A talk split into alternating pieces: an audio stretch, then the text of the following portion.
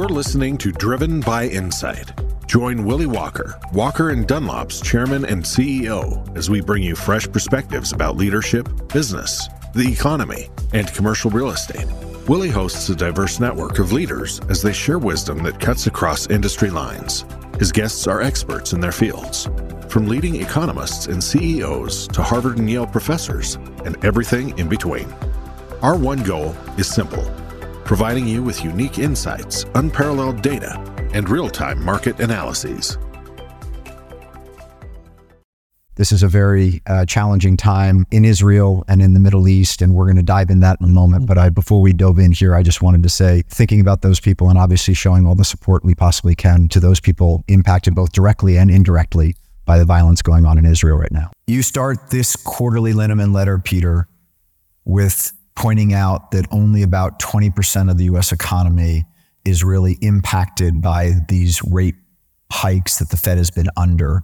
And you're, you sort of say, hey, Federal Reserve, what surprises you that when you do something that only impacts 20% of the economy, that other things continue to function normally? Right. Well, you know, for years, the, the Keynesian never model has never worked, and yet they're constantly surprised it doesn't work.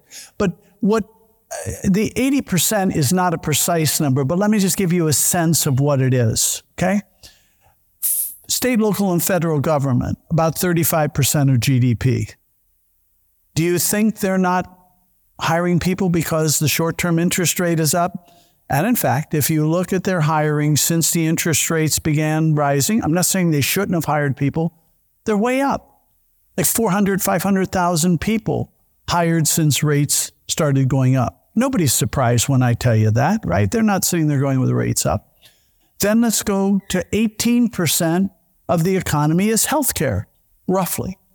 And I, if I had a heart attack right now, I'm not going to look up and say, don't take me because the rates are too high. It's not going to happen. Or there wasn't a young woman who was two months pregnant when the rates started to rise who said, Oh, honey, we're going to have to keep it in until 2005 when the rates come down. It's not, it's not the nature of healthcare, right? And so healthcare is kind of immune. Well, just those two, you don't even have to get more sophisticated. You're at 53% of the economy, right? And then you say, okay, 25% of the people who buy cars buy it all cash. And toilet paper, you know, et cetera. There's a whole bunch of things. And you end up with about, I'm not trying to be too precise, about 20%. What? Um, some manufacturing, a la autos, the, namely the people who are buying it with debt, but some manufacturing, not all, and all of the capital is not short term. Um, you have some of, uh, of real estate, not all. Any of you who took out a Freddie or Fannie 10 year, you know, that Walker Dunlop arranged for you. Thank you for the plug. I you, appreciate that. Yeah. I mean, you. you know, you took it out in 2021 and you haven't bought anything since, or you're not doing, you, you're not interest rate sensitive, right? You're, you're happy. That was, that was one of the interesting things this morning on, on Squawk they had this panel talking about inflationary pressures and this woman came on and she's like there's inflation everywhere and it's in this and it's that and she was and it's in housing and i was like it's not in housing because 80% of american mortgage holders locked in an interest rate under 5% in 2020 21 and 22 right. it's like their cost is not going right. up the and cost it, of buying a house is going up, but they're going up. But, and that's going up because of a fundamental shortage of housing. You know, that we have like a three and a half percent shortfall of production over the last 15 years or so. That's not going to go away in a hurry. So you go, okay, people who locked in, lots of corporations locked in long term debt, they're not facing. But companies who use a short term line of credit, they're affected. I'm not saying none. On the other hand, I don't know about your company. My little company doesn't have a line of credit. We, we don't have a bank line, right? We, so we're not affected by it. A lot of consulting firms and such aren't affected. So I'm just giving you little examples. Development. Development's affected because you're on short term rates. If you look at development as a percent of the economy, however, it's pretty small. Right. Such that even if you cut development, which we finally are seeing happen. You and I talked about the multifamily numbers. We just couldn't figure out how they were possibly as high as they were reporting. And I think they're down. I think you agree at maybe 220, 250,000 on a run rate right now. Okay, so fine. You go from what were we at? We are like 600,000. to 600. Yeah. But it was only there for a few months at 600,000 and then it came down to 550. So fine, let's say we cut single, uh, we cut multifamily from 600,000 to 200,000. It's a tiny part of the economy. You're, you're not going to slow the economy on that, right?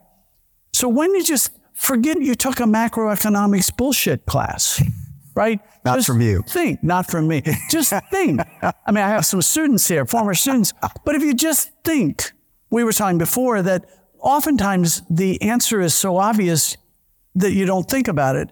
How could it possibly have a big effect? And then you add to it Travel and tourism is still not quite back to 2019 levels. Huge pent up. Autos. Although you still point out, you do point out in the letter that Vegas is back and conventions are back. Vegas conventions are back. You Yep. you pointed out in in the depths of the pandemic, you said people will come back to conventions and they'll come back to Vegas, and there were a lot of people who said give up on conventions and give up on Vegas. No, no chance. I mean, we like our vices.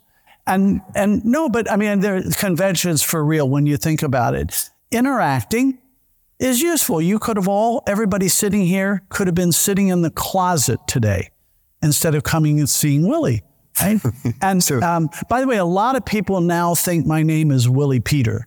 Yeah, right. Because you know, because he always mentions himself first, and so some. So I was actually I was talking to your former partner of the Linneman letter this morning, and he said that I, I used so much of your data on CNBC this morning that I had to give you some props on national television. So next there we go. There we go. I do Next it, I'm gonna time, try and we'll have a squeeze in. banner behind I'm you. going to try and squeeze you in.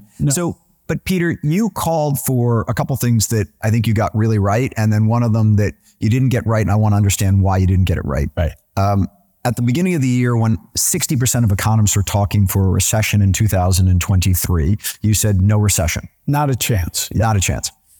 You just came out with your updated 2023 GDP growth number at 2.3%. Right. Okay. And you have pretty high CPI prints from here to the end of the year, high fours, low fives.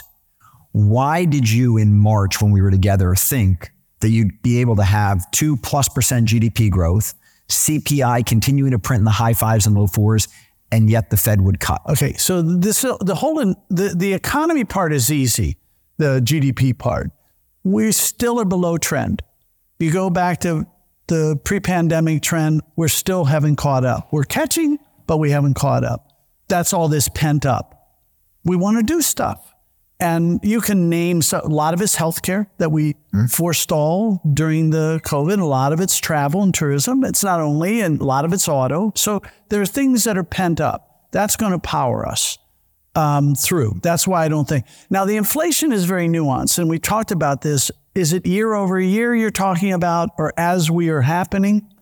And the numbers are very confusing. So I'll take, I keep saying inflation is massively lower than people are being told. And I'm looking at the same data. So the personal consumption inde- uh, personal consumption expenditure price index, which historically the Fed has said is their preferred measure. Greenspan used to swear by it, right? Um, and it was last month annualized on the core 1.3%. 1.3%. So that is to say, as we sit here, right, that's what it was. I don't care what year over year. You know, it's like saying, well, I wasn't going to go very, I wasn't driving my car very fast a year ago. I don't care. You're driving like a bat out of hell now. Or I don't care if you were speeding a year ago. You're, you're sitting in the middle of the expressway, not moving now, right? I'm, I'm looking at the moment. That's all I'm doing. Okay. If you look at CPI, you will basically get the same picture, except it tends to run two to three and a half percent on CPI if you annualize. Now, they'll say, well, yes, last month the personal consumption expenditure index was 4% annualized if you include energy. Okay. Now, why, again, forget you went to any school. Just why is oil up? Does it have anything to do? Did the increase in oil prices in the last month or two have anything to do with the Fed? No. What did it have to do with? Saudi Arabia reduce production. Okay. And what happened to the price? Now, is anything the Fed going to do going to have an impact on that?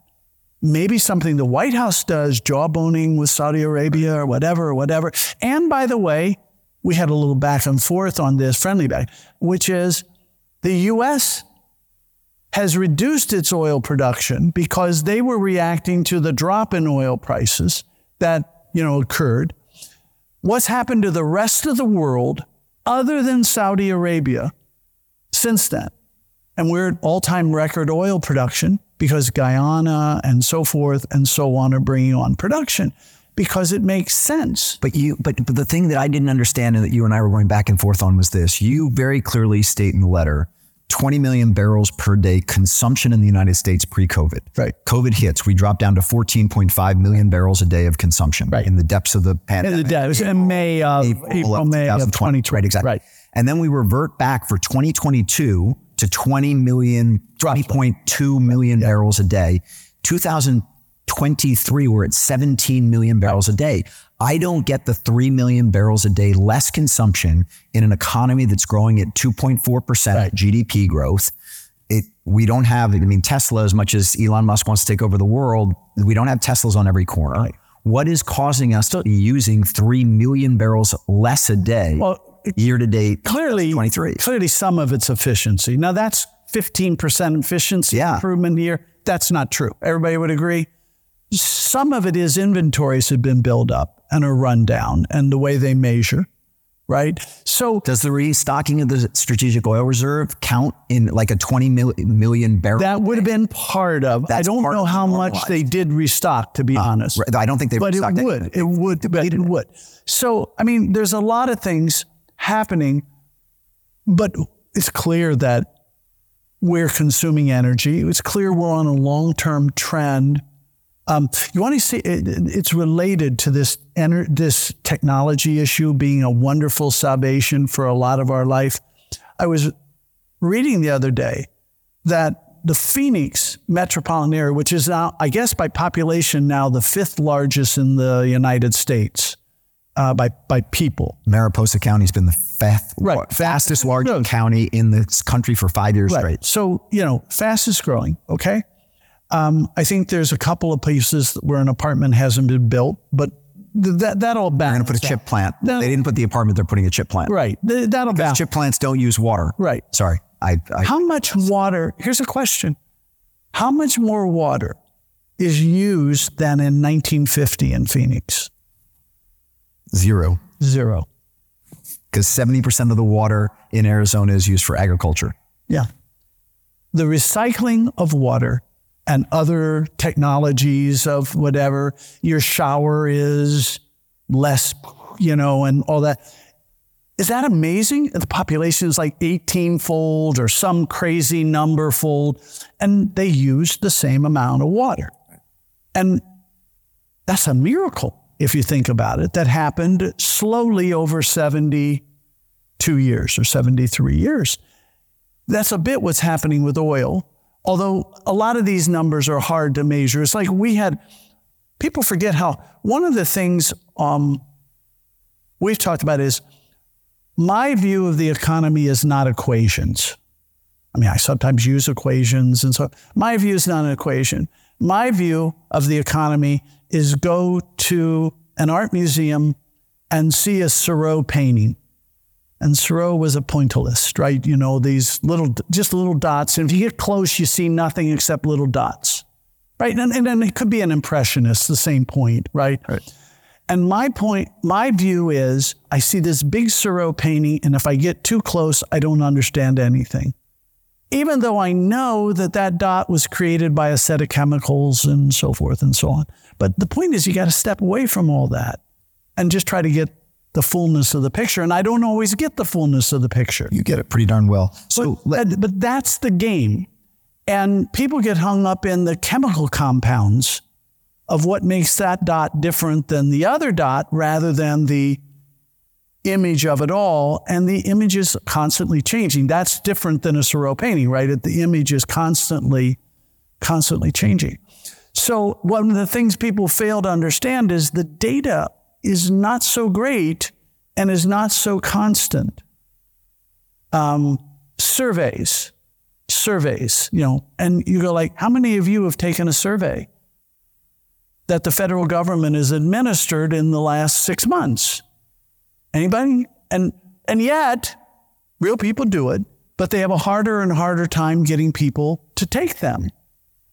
Because we're also sick and tired of the phone calls that come in, we aren't answering their calls so that even if you were willing to, so the data gets more blurred, if you will. Not the fault of the government, right? And by the way, you know, I'm more than happy to blame the government for everything. I know, I, I realize no, that. But so I'm, I'm joking. Let, let, you got to have a constant, you have to have an understanding that these things are going on. The CPI data, housing is terribly measured. Which is why you go to the personal consumption. And that's why I come down, it's much lower. Yeah. So you talked about Phoenix as being one of the high growth cities in the country. Um, in this Linneman report, there are um, a number of cities that I put out there as cities that you show the growth in Yeah. payrolls from pandemic forward. So every economy, every major economy tracked by the Linneman letter has gotten to pre-pandemic employment levels. Yeah, ba- uh, basically, there may be one or Couple- two, but but base, I think I tracked 48 or So 51. New York, for instance, is 40,000 jobs below pre-pandemic. Right. Just as an aside. Right. But so as you look through that, there are about six, no, it's a little bit more than that. It's like eight economies that have grown by over 100,000 jobs. Mm-hmm. And one of them is the out, out, out, out, outlier. And that is Dallas, Texas, mm-hmm. which has grown by 427,000 jobs, payroll jobs in Dallas, Texas since their pre-pandemic print. Right. Okay. Um, and there's a lot of supply in Dallas, and we can talk about how that all plays into the housing market and all that. But one of the things back to your equations that I thought was so interesting was that you have a number of indices in the letter that talk about if you get 1% growth in employment, you then are going to get a tightening in vacancy rates in office and retail and hospitality, RevPAR will go up, et cetera, et cetera. And you've tracked this over time. right.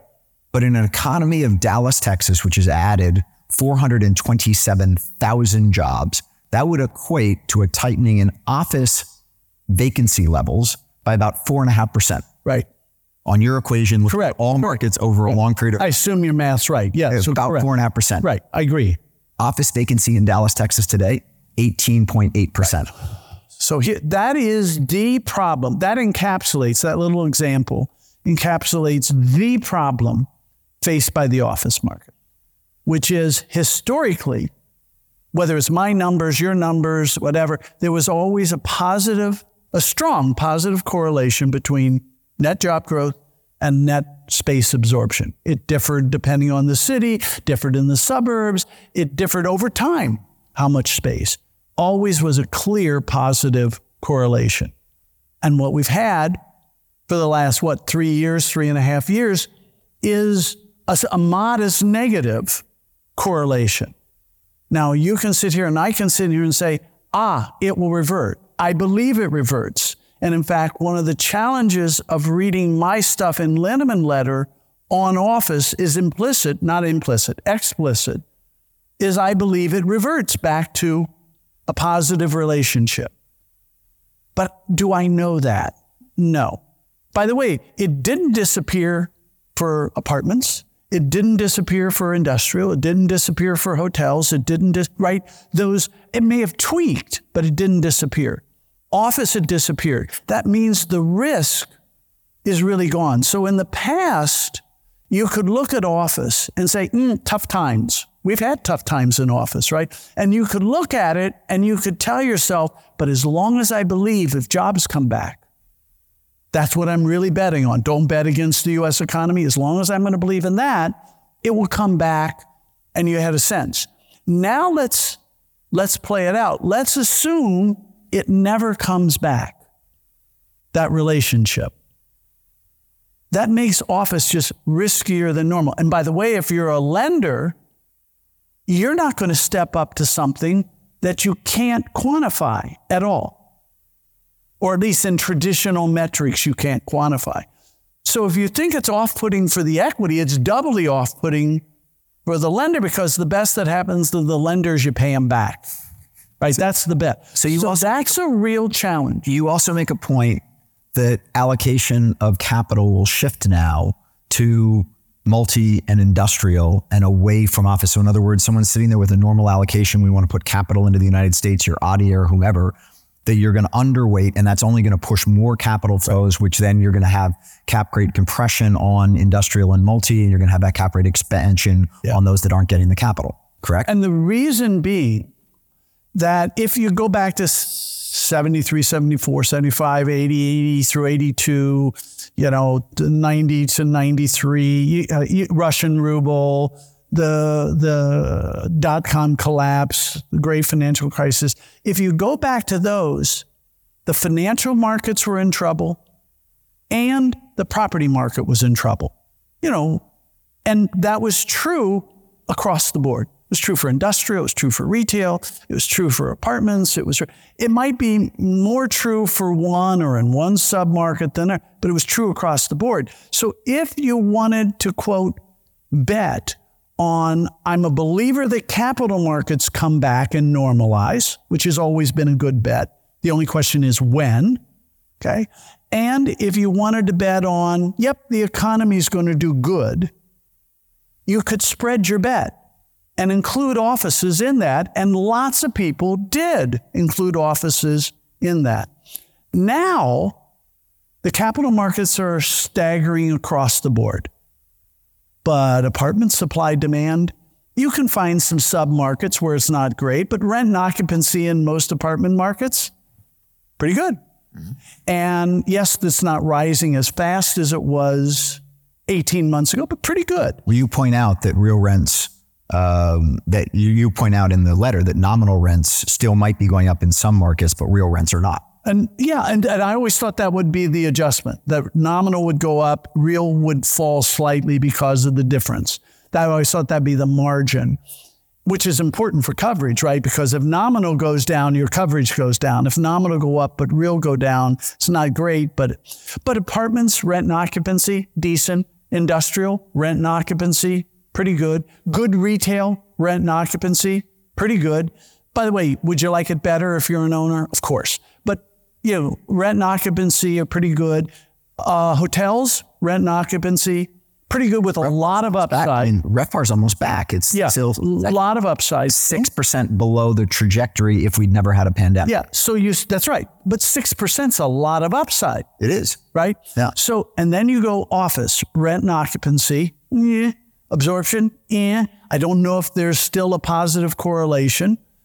I believe there is, but I don't know there is. So why would I? The problem is if I'm going to make a bet on capital markets recovering, it's a simpler bet to go into those other sectors. And if I'm going to make a bet that the economy grows, it's a, it's just a, a simpler, nothing better bet, just a simpler bet.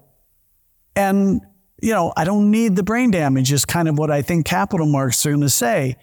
By the way, in the financial crisis, if you wanted to make that bet, you had to make it in all, any of those sectors. They were all in trouble. Start a legacy. Start turning dreams into realities. A better world begins with you. Better communities start with us. What ends up happening with all this office inventory, Peter? Because you and I have talked about office to multi conversion. You're in the process of working on a project. I'm a couple of projects. We, we yep. just we just put a permanent loan on a office to multi conversion in LA, where B of A had put on the conversion loan. Uh, it's 280 units. The cost basis for the developer is about 280,000 a door. We put a $55 million Fannie Mae first on that to take out the $45 million construction loan from B of A. So a $10 million cash out on a conversion, home run of a deal at a $280,000 a door basis. Good basis. Yep. Um, but that's a unique deal. The basis in, I mean, the, I think the developer bought the building in the 1990s for $9 million. So, you know, they had a very low basis in the actual building. But you know, after I, on CNBC this morning, I talked about delinquency rates during the GFC and where we are today. And the numbers are in the GFC delinquencies got up to 8.9%. Today, delinquency rates are about 84 basis points. Right. Okay. But I got a phone call as I came up here from one of the major bank CEOs. And he said, Hey, I just watched you on CNBC. Great. But by the way, your numbers are exactly right on Q2 2023 of where we are on delinquencies. But we got a lot of office that's coming through. This one bank has about $5 billion of office loans on their balance sheet. And he said, You know, we've taken write downs on a bunch of them.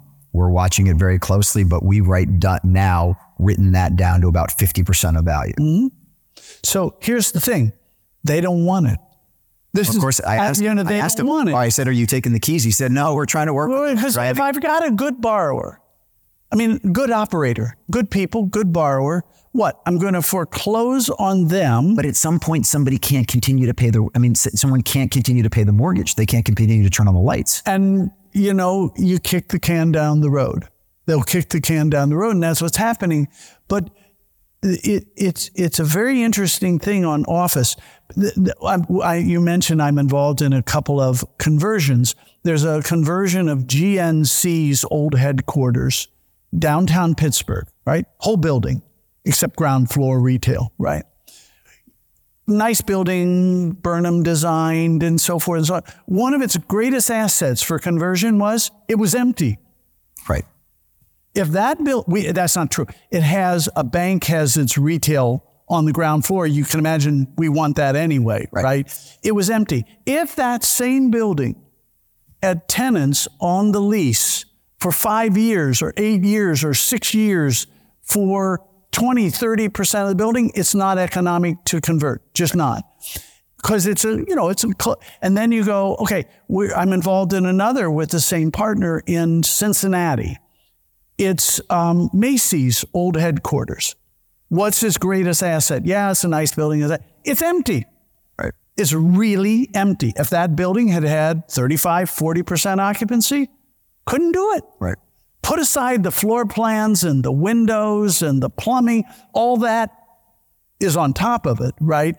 But if, and so the problem with a lot of these office buildings that you're talking about, that, that he's talking about, yeah some of them are 80% occupied, and some are 70, some 40. And by the way, you say, yeah, it's 40, it's going to go down to 20. Not if you try to buy it, because if you try to buy it, those tenants are going to say, oh, I'm planning to stay forever. And you have to buy, I mean, it's uneconomic. So what, what people don't real, I, have said this before, you and I, um, I have, we have no children um, we have a lot of children in Kenya and Germany and so but we have no children by birth. And um, I say that as I listen to people talking about how easy it is to convert office to residential, it reminds me of my friends who have no children talking about how perfect their children would be if only they raised them, right? And it's, it's not, it's, it's hard. It's really hard. And a lot of them don't turn out so well, right? And, um, it's hard, but if you said to me, what's the biggest enemy of office conversion to residential? It's occupancy between 20 and 80%. Yeah. It, it's, that's, then you, you, you, then you start looking at floor plans and windows and plumbing and neighborhood and so forth. But basically you can, you can scratch almost everything. 20 to 80% occupancy is it's not going to happen in any quick time period. I used a, as you and I transition to the consumer here, I used a uh, sort of a um, a thought as it relates to back to office with Peter when he and I were talking um, that he sort of thought was interesting, particularly given that he's a professor. Um, but my, you know, a lot of people look at CEOs like me and say, when are you going to force people back into the office? And I'm like, you know, a, if you get softness in the job market, CEOs will have a better ability to do that than just saying, hey, we're going to force you back in and somebody else says you can work flexibly and people leave. Um, the other thing is that flexible work schedules actually show great productivity. So it's not like you have to do one or the other. You can work on both. But my comment was that the, the next generation of professionals, those entry level people who are working, we're a service economy.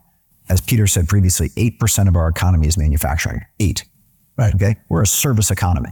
And how do you learn service businesses? Being around people like him, learning from people like him. And I and my comment to Peter was, you know, it's sort of like kids who would go to see the teacher in office hours. Who are the people who went to office hours? The smartest kids in the class. If you're not taking advantage of being in the yeah. office to learn from the people who are in this room, you as a starting professional are hurting yourself. You're not taking advantage of those office hours. Um, and I hope that that gets out there rather than it having to be sort of a cudgel from CEOs saying you've got to be back in the office. It's actually more from the next generation who says, wow, I'm not going to, you know, have the opportunity to move up. But as we go to, I think that, by the way, the way you phrased that is the smart, the the the most cogent, brilliant way I've heard that issue phrased, which is it is like going to see the professor. I mean, you don't have to, right? But any of you who went to see a professor were better off. Olivia right there was you know, important with you. We used to go see you in office hours all the time. You're and guess what? Right? Olivia Olivia was one of your best students. And one of the bright kids, exactly. right? And and so and there are others. So to anyone out there who's watching this, Olivia went to Wharton and went to office hours with him and went to work at Blackstone. Like yeah. if you want that has job, own, that's has her own company at this point, right? So, yeah, it's it's a great um, path. But so let's go to the consumer for a moment, Peter, because I think one of the things that I keep hearing every meeting I'm in with a client today, and I've been all over the country in the last month, is oh, yeah, but the consumer's weakening. And Steve Liesman, some of you may have seen it this morning on CNBC. Steve Liesman sat there and said, I hear all these things about the consumer you know, going away and and and and having all these problems. And I hate to tell you, all the data would say to you there's something that might happen, but so far you've been completely wrong and you continue to be wrong. Peter Linneman and the Linneman letter would tell you they've been wrong up until now and they continue to be wrong. Right. Let's talk about this for a moment because the one data point that everyone talks about is a trillion dollars of credit card debt. And everyone's like, oh, credit card defaults are going to go through the roof. And you show very clearly in the Linneman letter this quarter that at the end of Q2 2023, credit card defaults, charge offs were at 2.4%, which is slightly higher than during the depths of the pandemic when everyone was getting a check from the federal government, but 120 basis points below the long term right. charge off average in credit cards. Right. So everyone's sitting there saying, oh, we've crossed a trillion dollars of credit card debt. The consumer is crashing. Right. And you very clearly point out that ain't, slow down a little bit. Well, there is, there, there are two things going on. Uh, two, two things reinforcing one another. Let me take the first part of the credit card debt. Um, how many of you use your credit card to buy whole lots of stuff? Everybody. How many of you pay interest versus paying it off during the grace period? And I would be willing to bet that most of this audience, most of the listeners, most of the viewers pay it off during the grace period. I actually have not been able to find a number as to how much, but my gut is lots, lots and lots. Now, that's not to say there aren't people actually paying interest on it. I'm not saying no one. So, first of all, is that not all that debt is really debt in the sense the clock is ticking people are paying interest on it. I, I wish I could tell you how much. I have searched and searched and I can't come up with an answer. If any of you ever find it, please, I'd be very interesting. Wouldn't it show up on bank? I just can't earnings? find it in flow of funds. I can't find it as research study. I can't, maybe it's out there. I just haven't found they it. They wouldn't have credit card interest income as a line. They don't. Well, yes, but what you don't know is um, against what true balance? Right. Against what true balance is the point. The point is, I, I, I owe them in some technical sense, but it's it's purely a float, right? It's not a real. Anyway, so that's one thing. Don't you have to remember a lot of that debt isn't really it, it's, it's legally debt, but you get my point. Okay, that's one. The second thing, let's go to the consumer. Okay, let's just take Forget everything you know and let me describe the consumer. Everybody who has a job, every, excuse me, everybody who wants a job has a job. Anybody who's thinking about getting a job can get a job. May not be the job of their dreams, but that's never been true. Okay? Especially for young people. Your first job was not the job of your dreams, right? Unless you had a lot of nightmares. So the the which some of you did. Um, but it was not the job of your dreams. But anybody who wants a job has it. Anybody who wants to get a job knows there's a job out there for them. their real wealth, real household wealth, This is is up like Listen to it. 12% in real terms after inflation, up 12% versus pre pandemic. That's like a three three percent. The staggering thing on that is in Q4 of last year, it was up 7.5%. In Q1 of this year was up 10.5 and in Q2 it's up 12.6%. yeah. And, but And because just keeps on growing. And the point is, it's got bounces, but come on. You're, But what's driving that? well, homes. Homes. Homes are driving because we don't value. have enough homes. Right. And that hurts, that helps renters, helps renting and single family renting. It helps because they have to wait longer to get a down payment, right? As home prices outstrip inflation. But you got a job, your wealth is up, your income has outstripped inflation since 2019. Um, so you've got a higher real income. Uh, what else? Uh, you got a mortgage, real as you cash. talked about. Real cash. You have Staggering number. you got huge real cash versus 2019, down from the peak, but still $4.3 trillion of real cash. cash, like cash, cash. You've got, um, you mentioned the people who've locked in their mortgages at low interest rate. Not everybody, but what's there to be upset about? Now, you say geopolitical, of course. You say, and, and this goes back to something I think we talked about like two or three years ago. I, no, probably two years ago on my 70th birthday, I think I had an Linneman letter that said, "Lee, gee, I'm 70. And if you look at all the problems that are out there, and I, I made this list, you may recall, of all the headline problems that are out there. I said, you know, in my entire 70 years, you could have made a list every year of all the problems. And yet, GDP grows, wealth grows, stock market goes up. Does it go up every day? No, does the, you know. And we always have a list. We always have a list. And I'm, your comments about Israel, I, I could not improve on or add to. But this is not the first time the Middle East has had problems. This is not the first time. This is not the first time. You can go across any problem in the world. It may not have been occurring then. It may not have been occurring to you, but it was occurring. So I have effectively a daughter in Germany, and we talk in the morning, and she's very concerned about the world situation. And I say, sweetheart, um, do you understand what was happening in um, 1943 where you live? Do you have any sense of what was going on then? And I, and I say, you know, my father in 1943 is wading ashore in the South Pacific, not for fun, not good. And by the way, you can go to China and you go back, you know, 25 years ago, they had no economy. They had no economy. Is China's economy got challenges? Yep. It had no economy prior to Deng Xiaoping. I was there in 86. They had nothing. India, India, do they have a huge set of problems? Yeah. They have no economy 30 years ago. Now they have an economy with a lot of problems. They just had a lot of problems 30 years ago and no economy. And I'm not trying to be glib. I'm not trying to say things. By the way, uh, education system education system is probably getting worse, but that's only since you guys have graduated. Um, Exactly.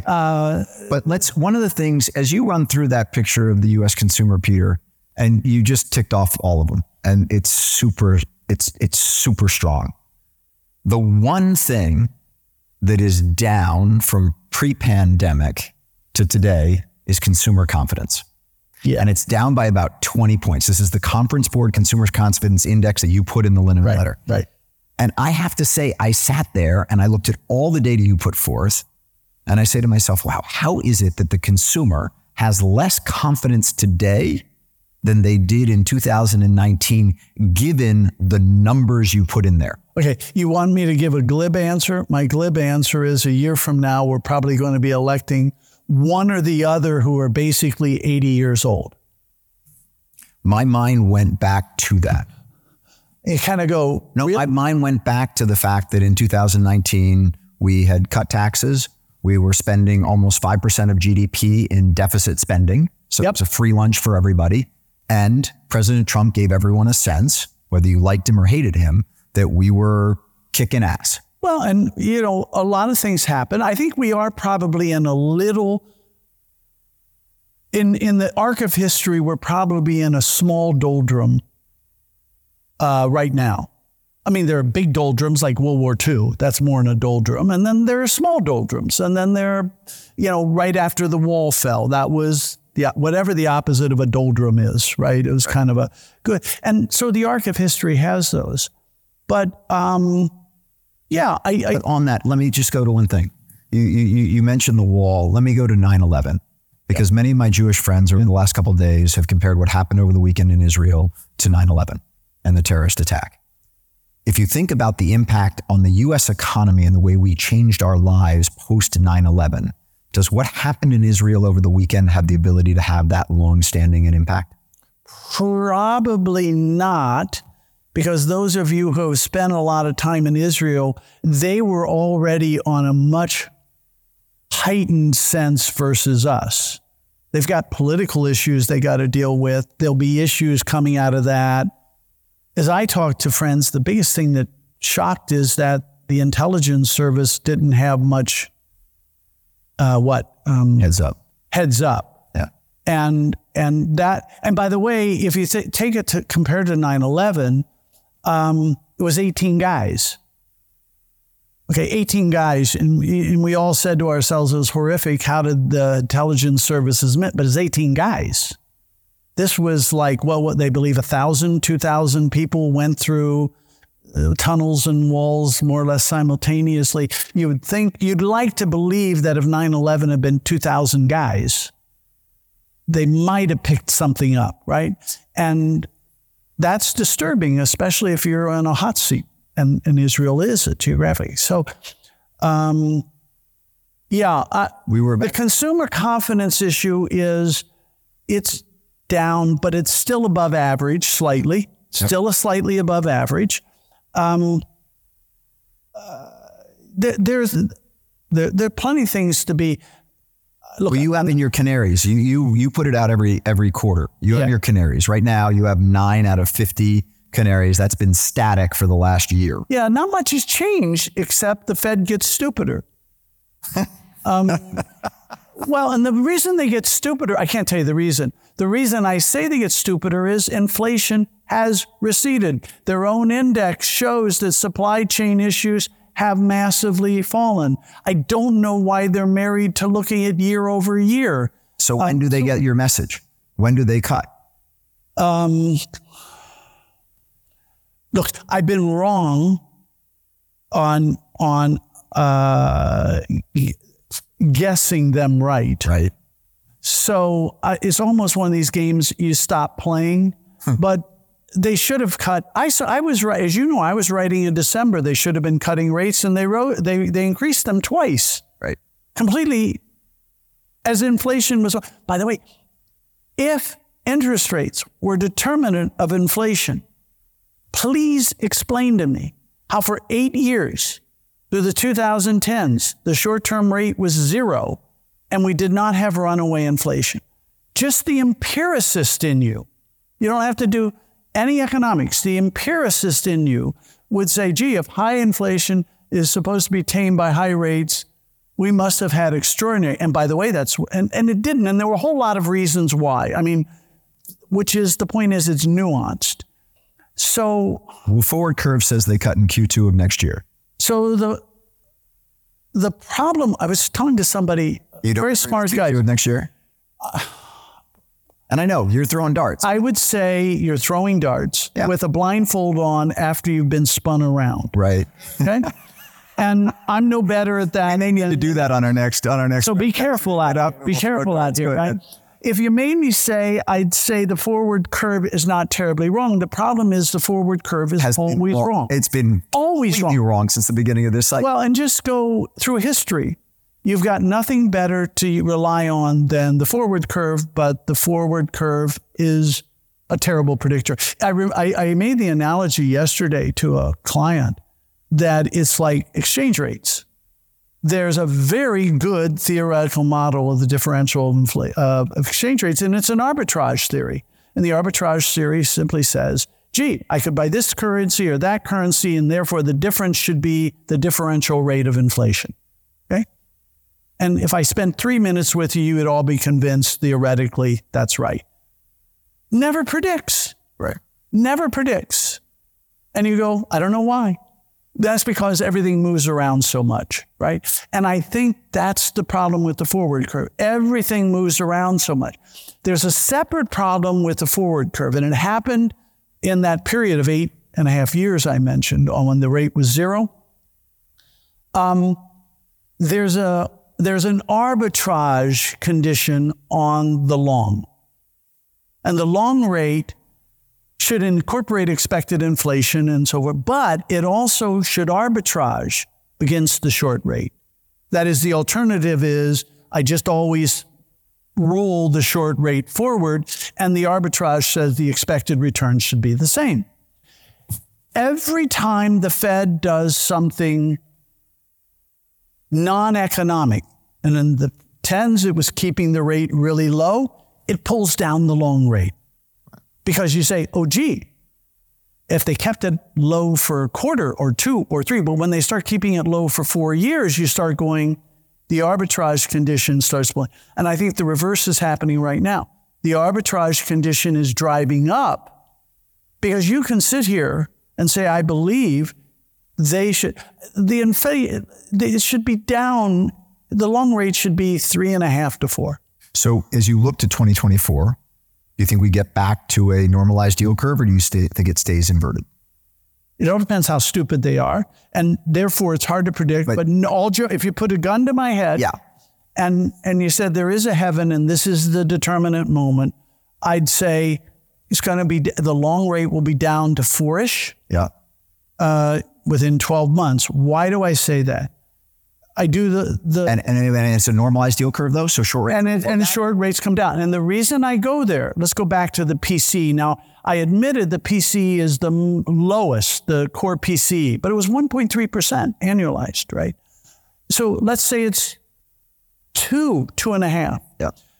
If let's say two and a half, let's just play out two and a half percent inflation, and you say how much higher should an overnight short-term rate be?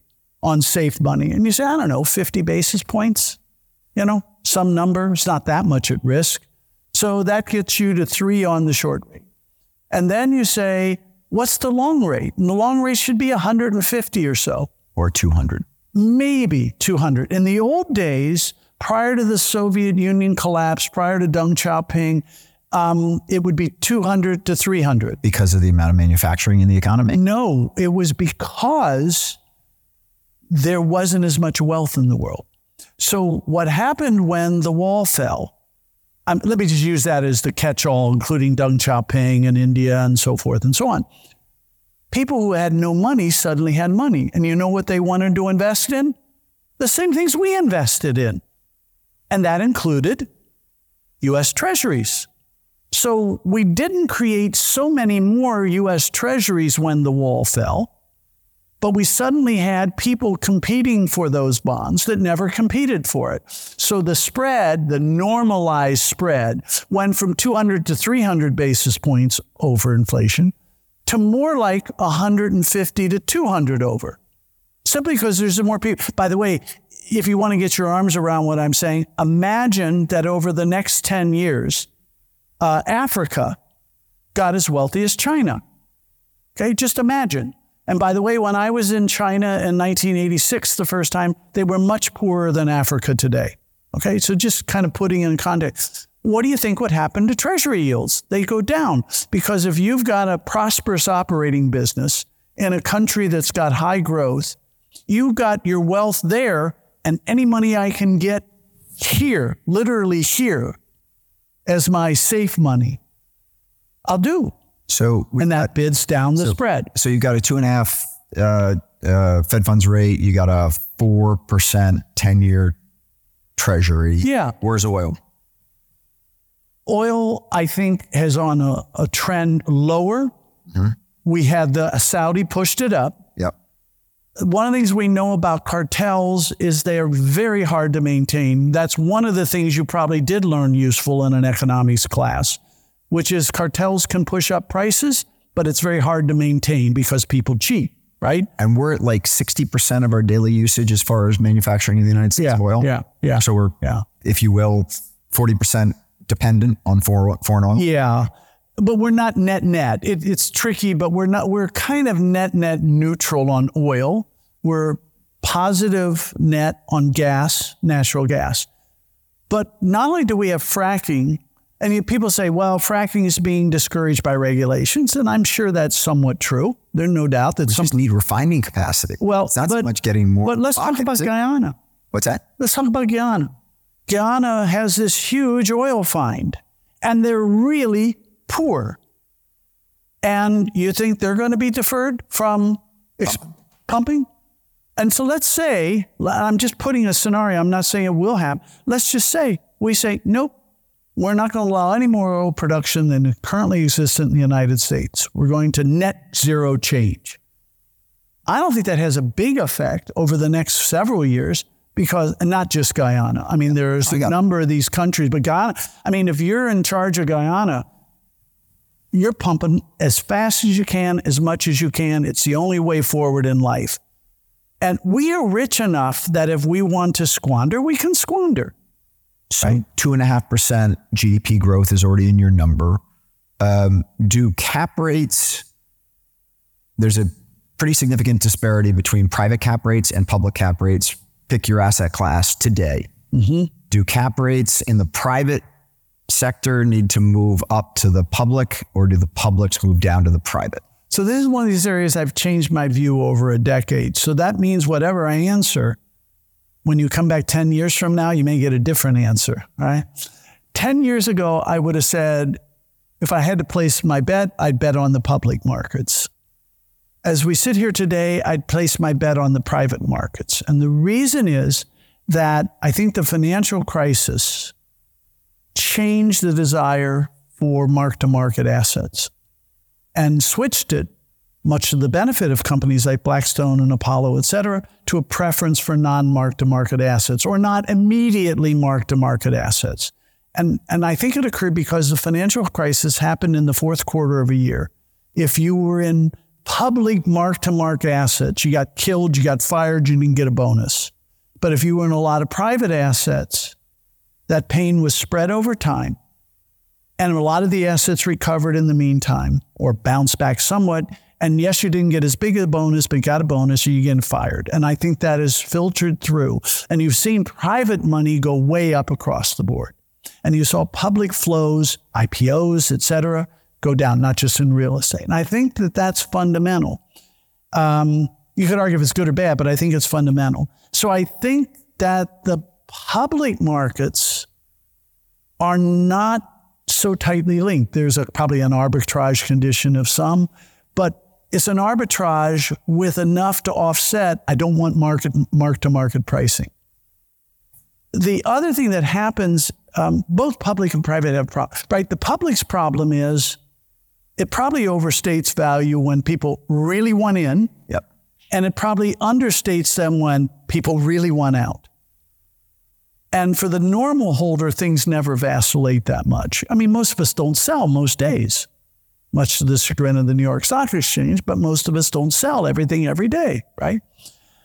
Um, most of us are saying, okay, I guess I'm a buyer, or I guess I'm holding on most days, and we're setting our own cap rate, if you will, right? The private markets just get big bid ask spreads and a lack of transactions. And what you and others quote is the it had to transact cap rate.